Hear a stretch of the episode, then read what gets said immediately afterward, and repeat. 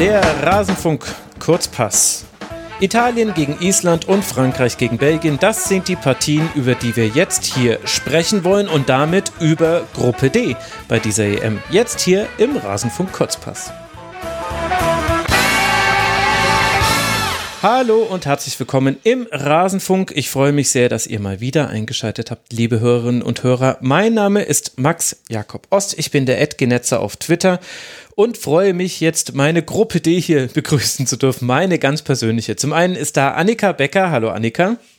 Schönen guten Morgen ganz fantastisches EM-Tagebuch, wenn ich das an der Stelle jetzt einfach mal sagen darf. Ich lese das sehr, sehr gern. Annika-becker.de. Ich habe schon so viele gute JournalistInnen dadurch auch gefunden, gute andere Texte gelesen, mich in diversen Newslettern angemeldet. Also sehr, sehr gut. Du stießt mir sehr viel Zeit mit diesem Tagebuch, weil ich dann immer weiter klicke. Aber wirklich gefällt mir ausgezeichnet. Und äh, dann gefällt mir auch ausgezeichnet, dass Noah Platschko hier ist von T-Online, der Ed Platschinho. Hallo Noah. Guten Morgen, ihr beiden. Freue mich, dass wir das hier heute machen. das hört sich zwar ein bisschen förmlich an, aber ich weiß, die Freude ist da. Ich muss nur ein bisschen, bisschen mehr Lachdisziplin bei deinen Wortspielen an den Tag legen. Ich merke schon, da ist eine leichte Verstimmung zu spüren zwischen uns beiden, ist die Stimmung bewölkt. es ist so, es ist so, unser Verhältnis kann man vergleichen mit dem zwischen Robert Lewandowski und dem FC Bayern. Ach komm, das ist doch Quatsch. Ich hätte vor allem, was ist das jetzt überhaupt für ein lahmer Vergleich? Ich dachte, du sagst jetzt so halt wie die Jakre zu ihrer Mannschaft. Da hätte ich gesagt, äh, ja, okay, klar, kann ich äh, verstehen. Dann bin ich auf jeden Fall die Jakre mit der Brille und äh, dem nicht gerade euphorischen Blick. Und du bist die euphorische Mannschaft, deren Wortspiele aber halt gar nicht zünden. Na gut. Ähm, Vielleicht bin ich Katoto und muss hier bald raus. Oh, oh lass uns nicht gleich mit Ach, so einer schlechten beginnen. Nein, nein, nein. Also, bevor wir loslegen, danke ich aber noch erst einer Reihe von Menschen, nämlich in diesem Fall Sebastian, Max, Uli, Stefan, Ed John Dillinger 15, liebe Grüße, Nikolas aus Basel, Simon Teneriffa, Thomas und Michelle. Sie alle sind Rasenfunk-Supporter. Der Rasenfunk ist Werbe, Paywall und sponsorenfrei. Wir finanzieren uns ausschließlich über eure freiwillige Unterstützung und ihr könnt dann auch aussuchen, in welcher Höhe ihr das tut. Es geht bei den meisten bei einem Euro los. Eine überweist, glaube ich, 99 Cent. Das habe ich nie so ganz verstanden. Ach nee, doch richtig, ich erinnere mich. nee, das möchte ich jetzt aber nicht wiederholen, warum das 99 Cent sind. Ähm, das war ein äh, etwas äh, kindischer Grund. Genau, also zu, die meisten fangen bei einem Euro an und manche gehen rauf bis äh, noch mehr. Das könnt ihr frei entscheiden. Rasenfunk.de slash supportersclub. Da erfahrt ihr, wie man uns unterstützen kann. Herzlichen Dank an alle, die das schon getan haben. Italien hat gegen Island äh, gespielt in der Manchester Academy, im Manchester Academy Stadium vor über 4000 ZuschauerInnen und am Ende war es ein Spiel mit einem sehr frühen Tor. Williams Dottir trifft nach einem langen Einwurf in der dritten Minute schon für Island und in der 62. erst kann Bergamaschi ausgleichen zum 1 zu 1, damit auch eine Phase der Überlegenheit Italiens krönen, aber keiner Mannschaft war es vergönnt, den Siegtreffer zu erzielen. Weder Island bei den wenigen Chancen, die es aber hinten raus auch noch gab, nochmal Williams Dottir zum Beispiel, noch Italien, die richtig viel Druck aufgebaut haben. Annika, wer von beiden muss enttäuschter aus diesem Spiel herausgehen? Mm. Oh, das ist eine Frage. ähm, ich glaube tatsächlich Italien, weil sie halt dann doch mehr Spielanteile hatten. Ähm, mhm. Also erstmal war das, glaube ich, für die richtig, richtig ärgerlich, dass sie halt schon wieder so früh in Rückstand geraten sind. Ähm, das war halt auch, also defensiv ähm, wieder sehr, sehr unsicher von Italien, fand ich. Also ähm, so insgesamt hat Island sehr viele ruhige und auch etwas passive Phasen in dem Spiel gehabt, aber immer wenn sie dann mal ähm, vorne draufgegangen sind, gepresst haben und einfach versucht haben, mehr Druck zu machen, dann fand ich, wurde das immer sofort gefährlich. Nur sie haben es halt nicht, nicht so oft gemacht in dem Spiel. Und besonders in der Anfangsphase ähm, ja, wirkte das schon so unsicher bei Italien, dass ich dachte, okay, da fällt jetzt gleich wieder irgendwann das 2-0. Aber dann hat Island eigentlich relativ früh ähm, aufgehört damit. Und dann ähm, konnten sich die Italienerinnen da halt so, ja, so reinarbeiten. Ähm, die erste Hälfte war jetzt doch nicht so riesig überzeugend. Also sie hatten fünf Wechsel in der Startelf im Vergleich zum Spiel gegen Frankreich. Mhm. Ähm, so ein paar davon fand ich jetzt nachvollziehbarer als andere. Also ich glaube, ähm, so die entscheidenden Sachen waren, dass vorne im Sturm halt ähm, Piemonte, äh, Martina Piemonte und äh, Giacinti angefangen haben, die beim letzten Spiel halt eingewechselt wurden. Und nach der Einwechslung gegen Frankreich fand ich beide sehr gut und jetzt so von Beginn an hm, war es ein bisschen schwierig. Das lag aber, glaube ich, auch daran, ähm, dass halt Barbara Bonancea halt auch nicht von Anfang an gespielt hat. Und die mhm. ist halt einfach sowas von extrem wichtig für dieses ganze Offensivspiel, damit das überhaupt funktioniert. Ähm, naja, da, also da fehlte dann so halt erstmal einiges. Was hat denn bei Island gefehlt, Noah, und was war da?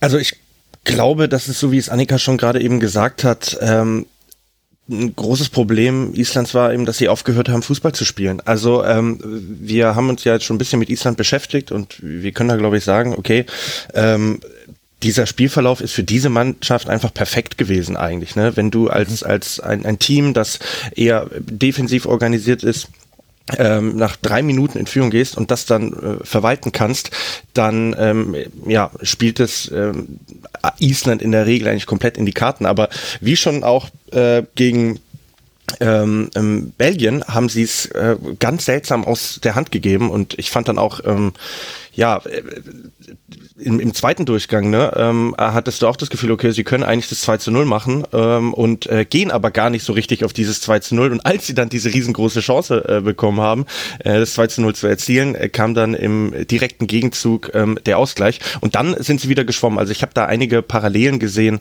zum Spiel gegen Belgien. Hm. War ich da unaufmerksam oder hatte Island wieder nur eigentlich zwei Zugänge zum Tor. Das eine eben Standardsituationen, zu denen auch Einwürfe gehören und das andere ist äh, der lange Ball auf Jons dort hier und die gewinnt dann ja schon irgendwie ein Dribbling oder hat äh, eine gute Szene, hatte zwar weniger gute Szenen als im Auftaktspiel gegen Belgien, aber ja doch wieder einzelne, hat da wieder auch Freistöße und so weiter rausgeholt. Ist mir da was durchgerutscht, Noah?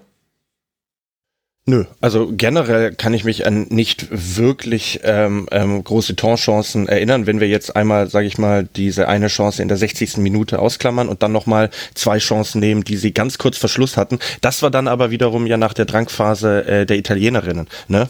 Generell ist mir auch aufgefallen, dass äh, während es gegen Belgien noch äh, haufenweise Standards gab, also vor allem Ecken, ähm, ja, hat das Italien in, in diesem Spiel ähm, nicht so wirklich zugelassen. Ne? Also, also auch die Möglichkeit, Möglichkeit, jetzt viel über Standards zum Torerfolg oder zu Torchancen zu kommen, war nicht gegeben.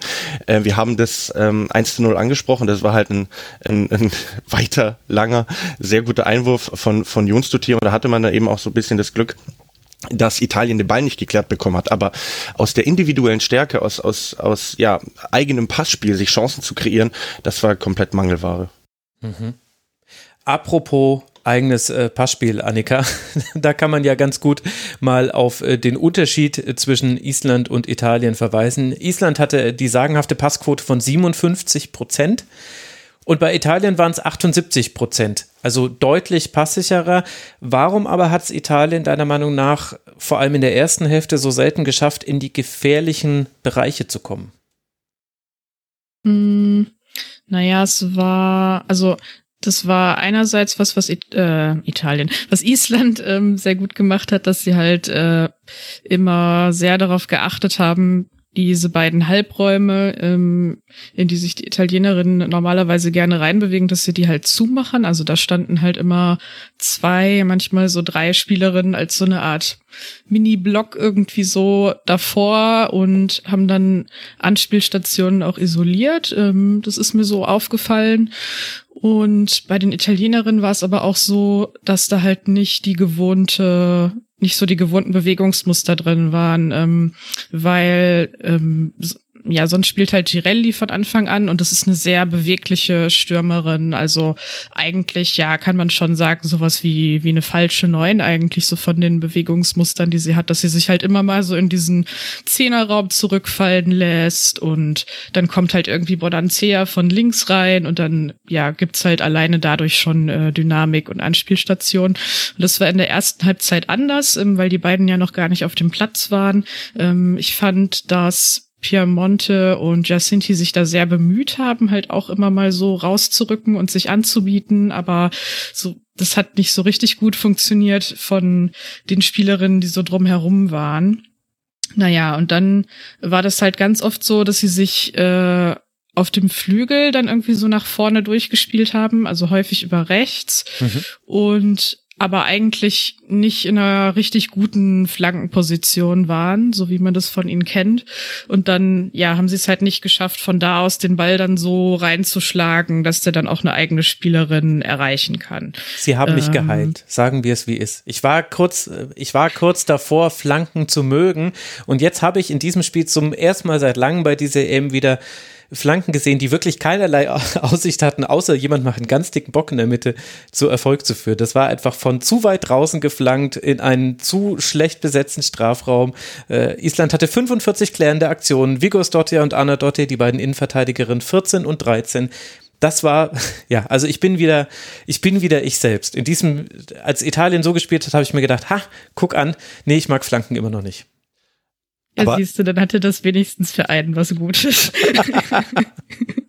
aber ich meine, ist denn, sind denn Flanken gegen eine Mannschaft wie, wie Island denn das probate Mittel? Also ähm, ich fand, da haben wir auch, glaube ich, kurz in der WhatsApp-Gruppe drüber gesprochen, ne? Ähm, es gab eben andere Stellen, die man bei Island bei dieser Partie ausnutzen konnte, weil summa summarum würde ich wirklich sagen, ähm, war das kein guter Auftritt von Island.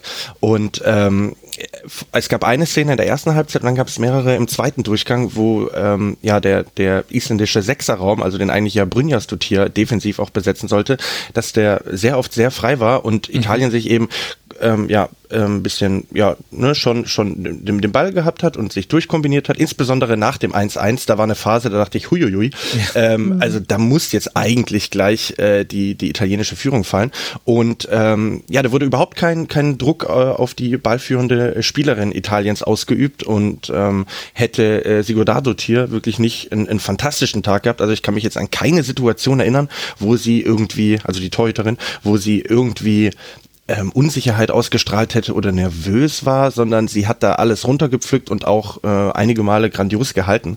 Ähm, also Flanken, ähm, ja, hätten, hätte Italien eigentlich gar nicht müssen. Da hat Island deutlich mehr angeboten im Zentrum. Ja, ja, in der zweiten Halbzeit, also das, die, so die Phase, die du gerade meintest, so nach dem 1-1 schon, da muss ich sagen, da habe ich mich manchmal richtig geärgert, ähm, weil, also es war dann ja auch noch äh, Daniela ähm, Sabatino mit auf dem Platz. Mhm. Ähm, unglaubliche Spielerin, äh, 37 Jahre alt, ähm, ist der laufenden Saison ähm, in der Serie A Torschützenkönigin geworden beim AC Florenz, also jetzt halt nicht bei Juventus oder so, sondern mhm. äh, bei einem dann äh, für die Verhältnisse doch etwas kleineren Verein. Und ich fand, die hat halt so in den paar Minütchen, die sie da bekommen hat, hat sie das richtig gut gemacht, ähm, stand da halt immer wieder frei und anspielbar und ich habe mich dann aber einfach über ähm, Girelli geärgert, weil auch vorher schon.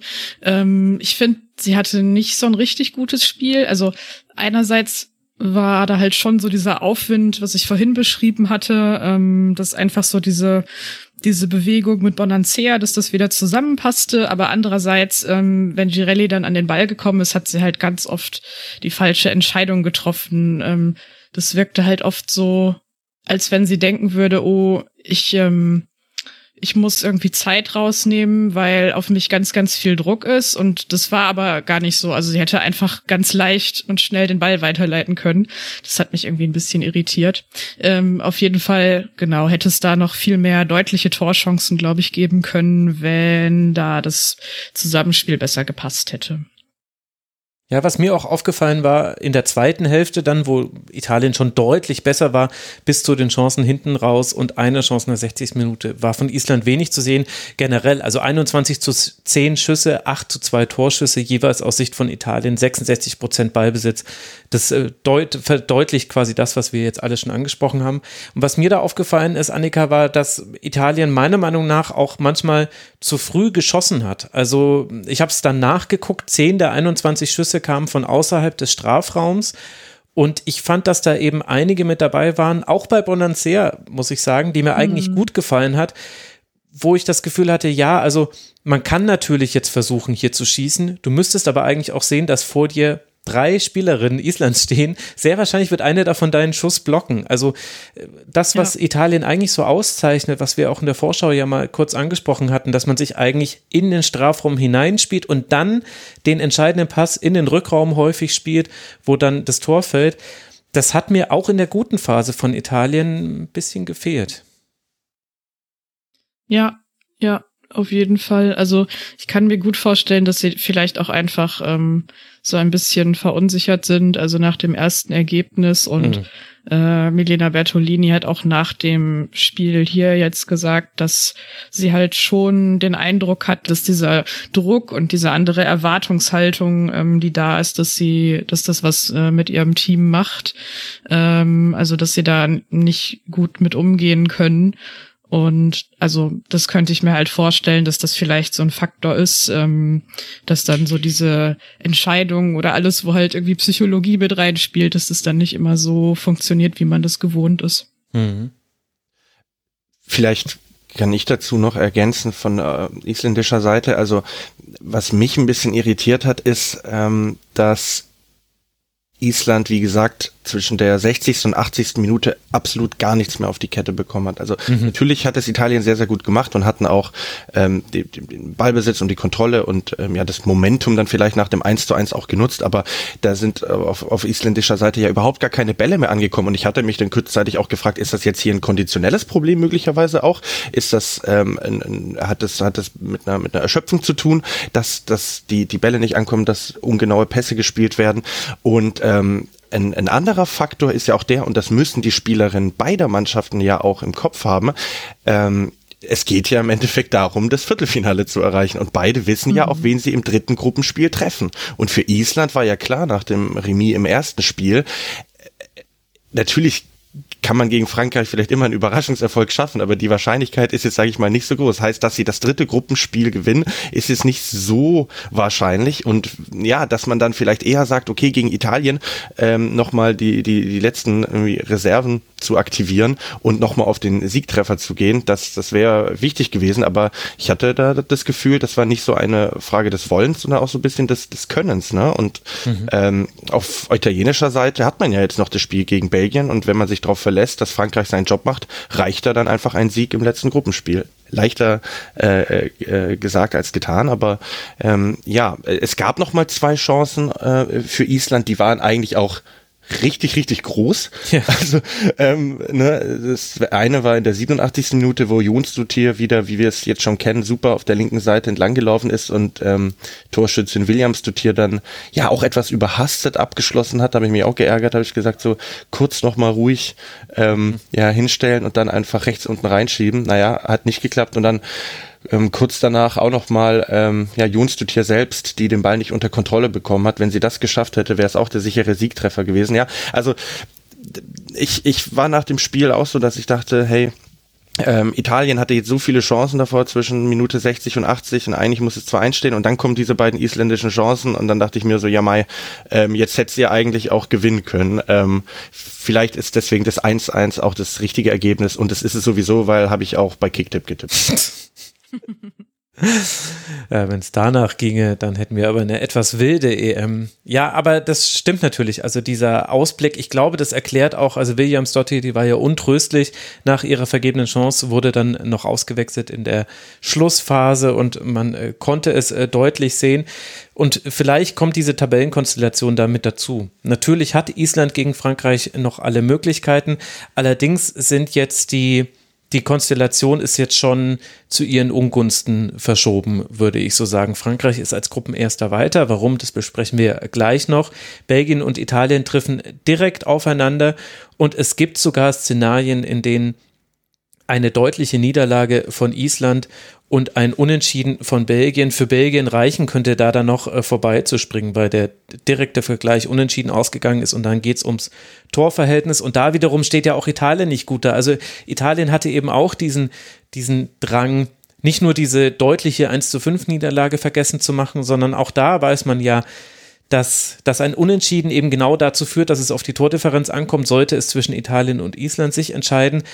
Und da ist eben einfach Italien jetzt durch diese Auftaktniederlage in, in Zugzwang. Also ich habe das Gefühl, ich habe mehrmals drüber nachgedacht, wie wäre dieses Spiel, wenn das jetzt das Eröffnungsspiel gewesen wäre. Hm. Ich hatte nämlich das Gefühl, bei beiden hat das eine Rolle gespielt, dass es eben das zweite Spiel war. Und es hat vielleicht dann auch dazu geführt, in entscheidenden Momenten nicht die Ruhe zu haben, die sonst eigentlich beide Mannschaften haben. Also sowohl Island hätte seine Konter besser ausspielen können, als auch Italien die vielen, vielen Chancen, die man dann da ab dem 1 zu 1 und bis zur 80. Minute hatte, da dann davon einfach eine auszuspielen.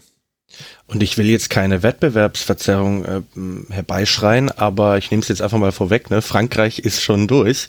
Und dass, ne, dass, dass die Französinnen auch in den Verwaltungsmodus äh, schalten können, darüber werden wir gleich sprechen. Ja, dann lass doch darüber gleich sprechen, oder? Ähm, oder Annika, jo. würdest du, ja, dann, dann lasst uns über Frankreich gegen äh, Belgien sprechen. Das war ein Spiel, tja, vor über 8000 Zuschauern in Rotherham äh, durfte man eigentlich erst wieder ein dominierendes Frankreich sehen, so wie man es jetzt fast schon äh, gewohnt war und auch schon häufiger gesehen hat. Schon in der sechsten Minute kann Diani nach einer Flanke zum 1 zu 0 einköpfen. Aber dann war da weniger zu sehen, noch kleinere Chancen. Mit der ersten und einzigen Chance Belgiens macht Janice Cayman äh, oder Kaiman dann das 1 zu 1. Mbok kann zwar nach einer Ecke kurz darauf noch den 2 zu 1 letztlich Endstand dann herstellen, aber Annika, da waren dann sehr viele Phasen des Leerlaufs drin. Belgien konnte nicht und durfte auch nicht, weil das auch Frankreich sehr gut äh, gemacht hat. Und Frankreich hat einfach nicht am Ende dann sogar noch einen Strafstoß verschossen. Also dieses Spiel hätte auch noch deutlicher ausgehen können. Aber wie erklärst du dir das, also diese unterschiedlichen Phasen? Wir haben ja gerade auch über Phasen im anderen Spiel gesprochen, in dieser Partie. Mm, also, ich glaube, in der ersten Hälfte war so der erste große Bruch ähm, die Verletzung von Marie-Antoinette Catoteau. Äh, das war ja so, dass sie mhm. ausgewechselt wurde, war in der 17. Minute und es gab vorher eine längere ähm, Unterbrechung, weil zwei andere Spielerinnen behandelt werden mussten, ähm, die da so ein bisschen aneinander geprallt waren. Das war Elena Dont und bei den Französinnen weiß ich es gerade ehrlich Bilbo. gesagt nicht mehr. Ah ja.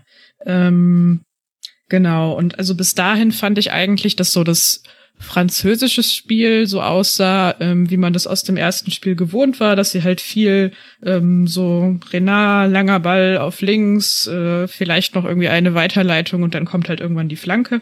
Ähm, und Katoto versucht halt irgendwie im Zentrum die Leute zu bewegen und teilweise auch aus dem 16er rauszuziehen. Und als die dann raus war, ähm, ja, da sah die Sache dann halt was anders aus.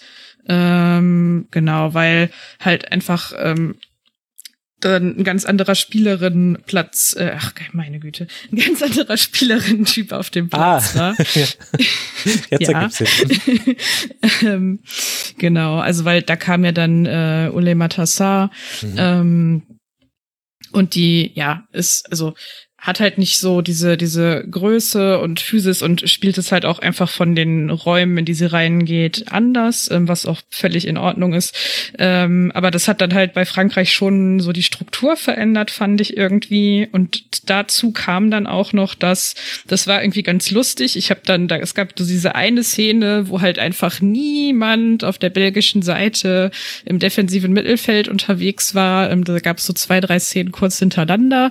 Dann habe ich das bei uns in die, äh, die WhatsApp-Gruppe geschrieben und direkt danach haben sie es dann besser gemacht.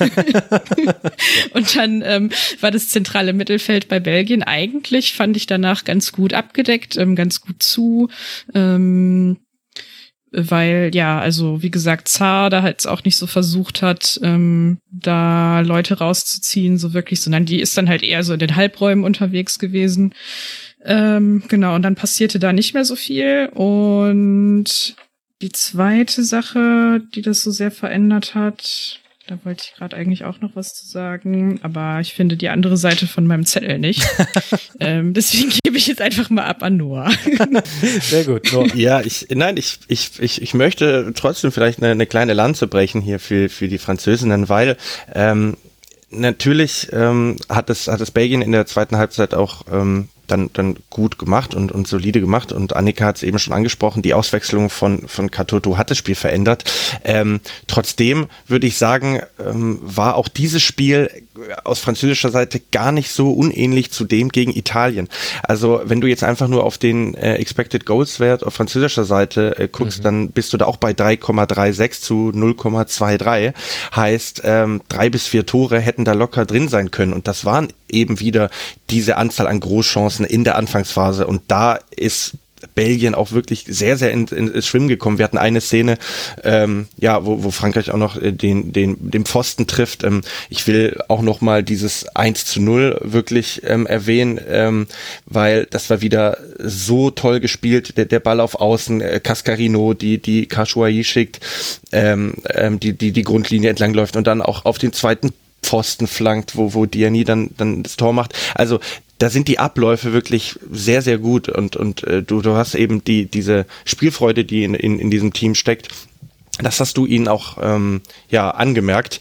Und ähm, ja, ich, ich habe es ja so ein bisschen gejinxt, dass Belgien dann den Ausgleich erzielt hat, weil ich hatte mir die Statistik angeguckt und sie hatten wirklich bis eine Minute vor ihrem Treffer ähm, nicht, nicht eine Offensivaktion. Ne? Mhm. Und ähm, das war natürlich von belgischer Seite auch ähm, wirklich perfekt ausgespielt. Ne? Ähm, da war es äh, auf französischer Seite, glaube ich, Perissé, die, die sich etwas verschätzt hatte und ähm, dementsprechend dann ins, ins Hintertreffen geraten ist. Aber ähm, um jetzt trotzdem positiv zu bleiben, hat Frankreich ja wirklich auch sonst nicht arg was zugelassen. Also klar kann man sagen, ein 2 zu 1 oder ein 1 zu 0 ist immer riskant, aber ähm, auch wenn sie dann im zweiten Durchgang stark im Verwaltungsmodus waren, hatte ich zu keinem Zeitpunkt das Gefühl, Frankreich muss sich in irgendeiner Form Sorgen machen, dass sie dieses Spiel nicht gewinnen. Und ähm, da weiß man natürlich auch nicht, okay, was, was, was sagt die Trainerin da einem auch so, okay, wir haben jetzt unsere Top-Stürmerin verloren, lass erstmal ein bisschen ruhiger angehen. Ich, ich will nochmal, äh, weil wir jetzt äh, die Innenverteidigerin Renard äh, so gelobt haben, will ich trotzdem auch mal Bilbo loben, weil ich mir ist einfach mehrfach auf, aufgefallen, was, was für tolle Pässe sie einfach im Mittelfeld spielt, wie sie so ein Spiel eben auch beruhigen kann, wie sie auch Struktur hereinbringt. Und das ist mir dann trotzdem eben positiv aufgefallen und ähm, ja, klar, wenn du irgendwie doof das 2 zu 2 kassierst am Ende, dann wirst du sagen, okay, äh, selber schuld, ihr hättet da vielleicht noch stärker auf den nächsten Treffer gehen müssen. Aber so, finde ich, kann man auf französischer Seite ähm, eigentlich ganz gut mit dem Ergebnis zumindest leben. Und ähm, ja, ähm, ja nochmal. Ja, mit dem Ergebnis ist ja klar, aber das, ja. also ich meine, du hast natürlich mit allem recht, was du sagst, äh, und das war ein ein letztlich dann ungefährdeter Sieg äh, Frankreichs, aber das ist ja die Ex-Post-Betrachtung. Und genauso mhm. wie man das 1 zu 1 nicht vorhersehen konnte, konnte ich mir schon vorstellen, dass dasselbe mit einem 2 zu 2 passiert. Und es gab schon die, die Vorstöße. Also Belgien war ein bisschen offensiver. Sie sind nur nicht in die Abschlusssituation gekommen. Deswegen hat mhm. sich dann auch in der Statistik nicht niedergeschlagen. Aber ich fand, dass sie in der zweiten Hälfte einen besseren Zugriff hatten. Ich fand auch das, was äh, Annika sehr schön beschrieben hat, dass sie im Zentrum, im Mittelfeld viel besser standen. Ich fand, dass die Auswechslung von Van Havermaet da auch jetzt nicht überraschend kam und auch gut getan hat, dass da äh, Delasso dann äh, gespielt hat. Ähm, ich fand auch, dass die beiden Außenverteidigerinnen, die wirklich Probleme hatten, also Fang Helou und äh, Filtjens, Filtjens natürlich auch mal wieder ein Mismatch beim 0 zu 1, weil sie eben einfach mit 1,50 Meter sehr klein ist. Die wurden beide ja auch relativ früh rausgenommen. Die eine zur Halbzeit Fangelu und Filtjens dann in der 59. Minute. Vielleicht, Annika, war das sogar das zweite, was du dir aufgeschrieben hattest, weil ich habe mir das, ja, wirklich, juhu. Ja, ich, ich habe ich hab hier stehende belgische Wechsel. Ähm, also das gab halt den zur Pause und dann aber ja, ja relativ kurz nach der Pause ähm, äh, auch nochmal weitere. Ähm, genau, Van Relou raus, äh, Minard rein. Ähm, und dann gab's so um die 60. gab's halt nochmal zwei. Und ich fand halt schon, dass das nochmal was, was gemacht hat. Ähm, einerseits äh, waren das frische Spielerinnen, aber andererseits fand ich halt auch, dass sie, dass sie ja noch besseren äh, Zugriff bekommen haben.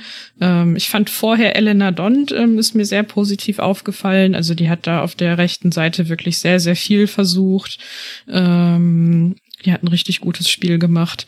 Aber ja, also das hat nochmal ähm, was geändert und was ich halt bei Frankreich interessant fand, war, ähm, dass sie, also sie versuchen ja das Spiel natürlich sehr, sehr breit zu machen, mit sehr großen Abständen, was irgendwie klar ist, so von der Art, wie sie spielen. Aber ich fand auch in der ersten Halbzeit schon, dass halt einfach deren defensives Mittelfeld fast gar nicht geschützt war teilweise ähm, und sie da auch nicht nicht gut nachgerückt sind, wenn dann mal so ein Ansatz von irgendwas kam. Also sie haben es dann halt meistens schon vorher geklärt bekommen, aber ich habe mich halt gefragt, okay, was passiert denn jetzt, wenn sie gegen irgendwen anders spielen, die das vielleicht schaffen, ähm, da konsequenter reinzukommen? Und in der zweiten Halbzeit war es dann eben was anderes, weil sie sich ja selbst mehr zurückgezogen haben, ähm, weiter hinten standen. Ähm, da war das dann ein, ein, etwas kleineres Problem, aber es gab da trotzdem immer noch diese Räume. Und ich habe es auch so empfunden wie Noah, dass ich dachte, okay, so richtig in Gefahr sind sie eigentlich nicht, ähm, weil ja ich jetzt von Belgien auch nicht so viel erwartet habe.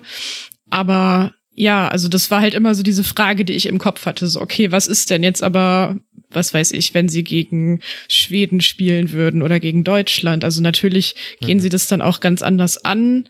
Ähm, aber ja, also das war bei, für mich so ein großes Fragezeichen zu Frankreich. Naja, Ge genau. genau Belgien, ja. Ja. Nein, aber genau, das, also Max hat ja vorher auch gemeint, da sind wir dann ja auch in der konjunktiven Betrachtung, ne? Ja, also ja. genauso wie, genauso wie wir sagen, okay, ähm, äh, ja, man kann jetzt im Nachhinein mit dem Ergebnis zufrieden sein, kann man auch sagen, okay, wir wissen nicht, wie es Frankreich gegen eine andere, gegen ein anderes Team ähm, gemacht hätte. Und ähm, vielleicht kann ich dazu ähm, noch anmerken, also dass ähm, 1 zu 1, das dann überraschend viel, hat dann ja bei Frankreich, die ja schon davor irgendwie eher bisschen im passiveren Modus war, sofort dazu mhm. geführt, dass sie Eingang hochgeschaltet haben. Also ähm, mhm. äh, es waren auch ausgerechnet die beiden Spielerinnen, ähm, die äh, im Vergleich zum Italienspiel neu in, äh, in die Mannschaft gekommen sind, also Gretchen Bock für Tunkara und ähm, Clara Matteo für äh, Toletti und die beiden haben dann auch ähm, für das ähm, 2 zu 1 gesorgt. Heißt, du hast gesehen, okay, äh, ich will jetzt nicht die Floskel benutzen vom ähm, Pferd, das nicht höher springt, als es muss, aber so ein bisschen war es so. Ich will diese Floske nicht äh, verwenden, aber im Grunde war es so wie in dieser Floske. Und Annika, du wolltest gerade nochmal überleiten äh, zu Belgien. Was, was wolltest du da noch sagen? Genau, ich hatte ja letztes Mal gesagt, so, ähm, ah, es gibt irgendwie diese Szenen, die, das dürften sie sich öfters trauen. Jetzt sind sie halt in dem Spiel mh, nicht so oft durchs Zentrum gekommen, sondern eher über die Flügel oder so die Halbräume. Ähm, aber da gab es in der 84. Minute eine Szene, die fand ich richtig gut, auch wenn es dann am Ende abseits war.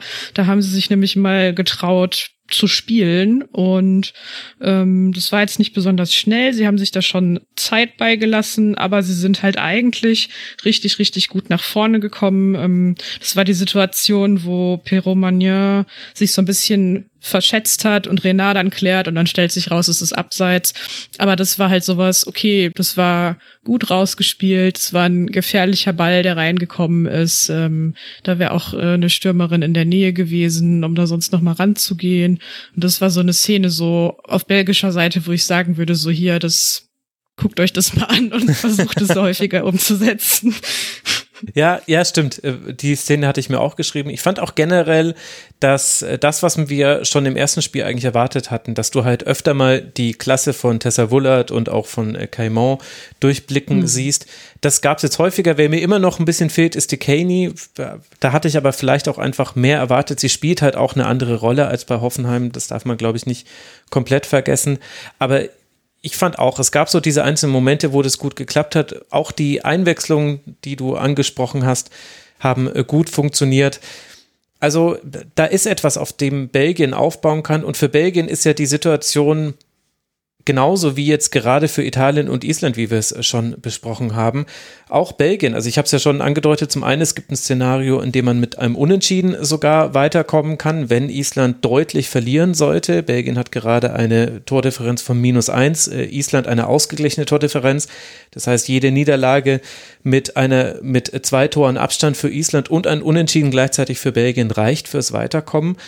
Und ein Sieg würde natürlich sowieso alles dann eindeutig machen. Und das hätten wir ja vielleicht auch gar nicht so erwartet, wenn ich mir, wenn ich nochmal versuche, mich an die Vorschau zurückzuerinnern. Das ist dann schon ein Erfolg und zeigt, dass Belgien sich auch ganz gut in dieses Turnier reingespielt hat, so ein bisschen, habe ich das Gefühl. Anders als andere Mannschaften, wo, wo wir eher dann vielleicht sogar stockende Motoren wieder sehen.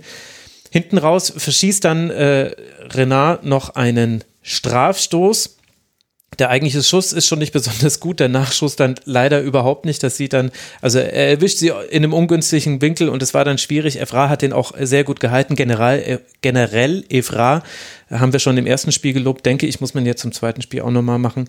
Sehr gute Partie gemacht. Deswegen blieb es dann nur beim 2 zu 1. Es hätte noch deutlicher werden können. Äh, wer mir auf französischer Seite wahnsinnig gut gefallen hat, äh, Noah war im Bock. Die hatte eine 100% Passquote bei 75 Pässen, hat 100% ihrer Zweikämpfe und 100% ihrer Tackling-Versuche gewonnen und ja auch noch durchaus sehenswert, fand ich, aus kurzer Distanz das 2 zu 1 eingeköpft, wo ja auch der erste Kopfball auch schon von ihr kam, der dann nochmal hineingeflankt wurde. Belgien in der Szene auch ein bisschen passiv. Aber ich fand, äh, es gab auch bei den Französinnen ein paar Spielerinnen, die jetzt auf sich aufmerksam machen konnten. Du hast Bilbo ja auch schon äh, genannt äh, vorhin. Perisset sicherlich auch nicht schlecht. Also Frankreich hat auch einen breiteren Kader als so manch andere Teilnehmer. Und da bin ich gespannt, wie dann die Startaufstellung im letzten Spiel aussehen wird. Ja, und das ist das, was wir in der Vorschau ja auch schon angesprochen hatten. Ne? Wir haben da anfangs äh, ganz viel über die Offensivreihe äh, gesprochen. Ne? Jetzt kam gestern äh, nach ähm, Saar, die ja für, für Katuto rein musste, auch noch äh, Melvin Malar rein, die da auch nochmal für, für, für, Wirbel gesorgt hat. Ich spielt bei Lyon, ne? also das, das ist äh, von der Qualität her ein ganz, ganz hohes Niveau, aber eben auch neben der Offensive diese, ähm, diese Abwehrreihe da hinten, wo du sagen musst, um äh, beim Französischen zu bleiben, die äh, Creme de la Creme. Oh. Ähm, ja, es sind, wie du, wie du schon gesagt hast, Bock hat die erste Partie überhaupt nicht absolviert und hat jetzt ihr Turnierdebüt gegeben und hat äh, gespielt, als, als wäre es nichts.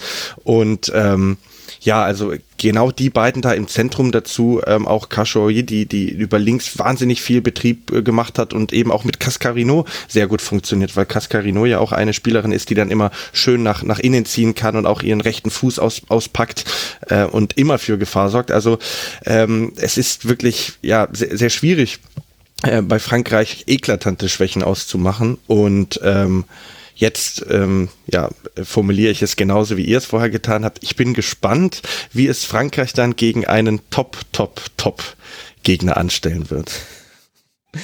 Ich nehme an, du spielst aus Viertelfinale an und noch nicht auf die Partie gegen Island. Das haben wir ja schon abgesprochen. Ich höre ja gerade die Vorschau auf die zweite Männer-Bundesliga im Millanton. Da wird immer gefragt, welches Tier wird dein Team im der nächsten Saison sein, die Saison, die ja heute Abend äh, tatsächlich beginnt. Welches Tier Frankreich wäre, ist natürlich klar, das Cascarinoceros.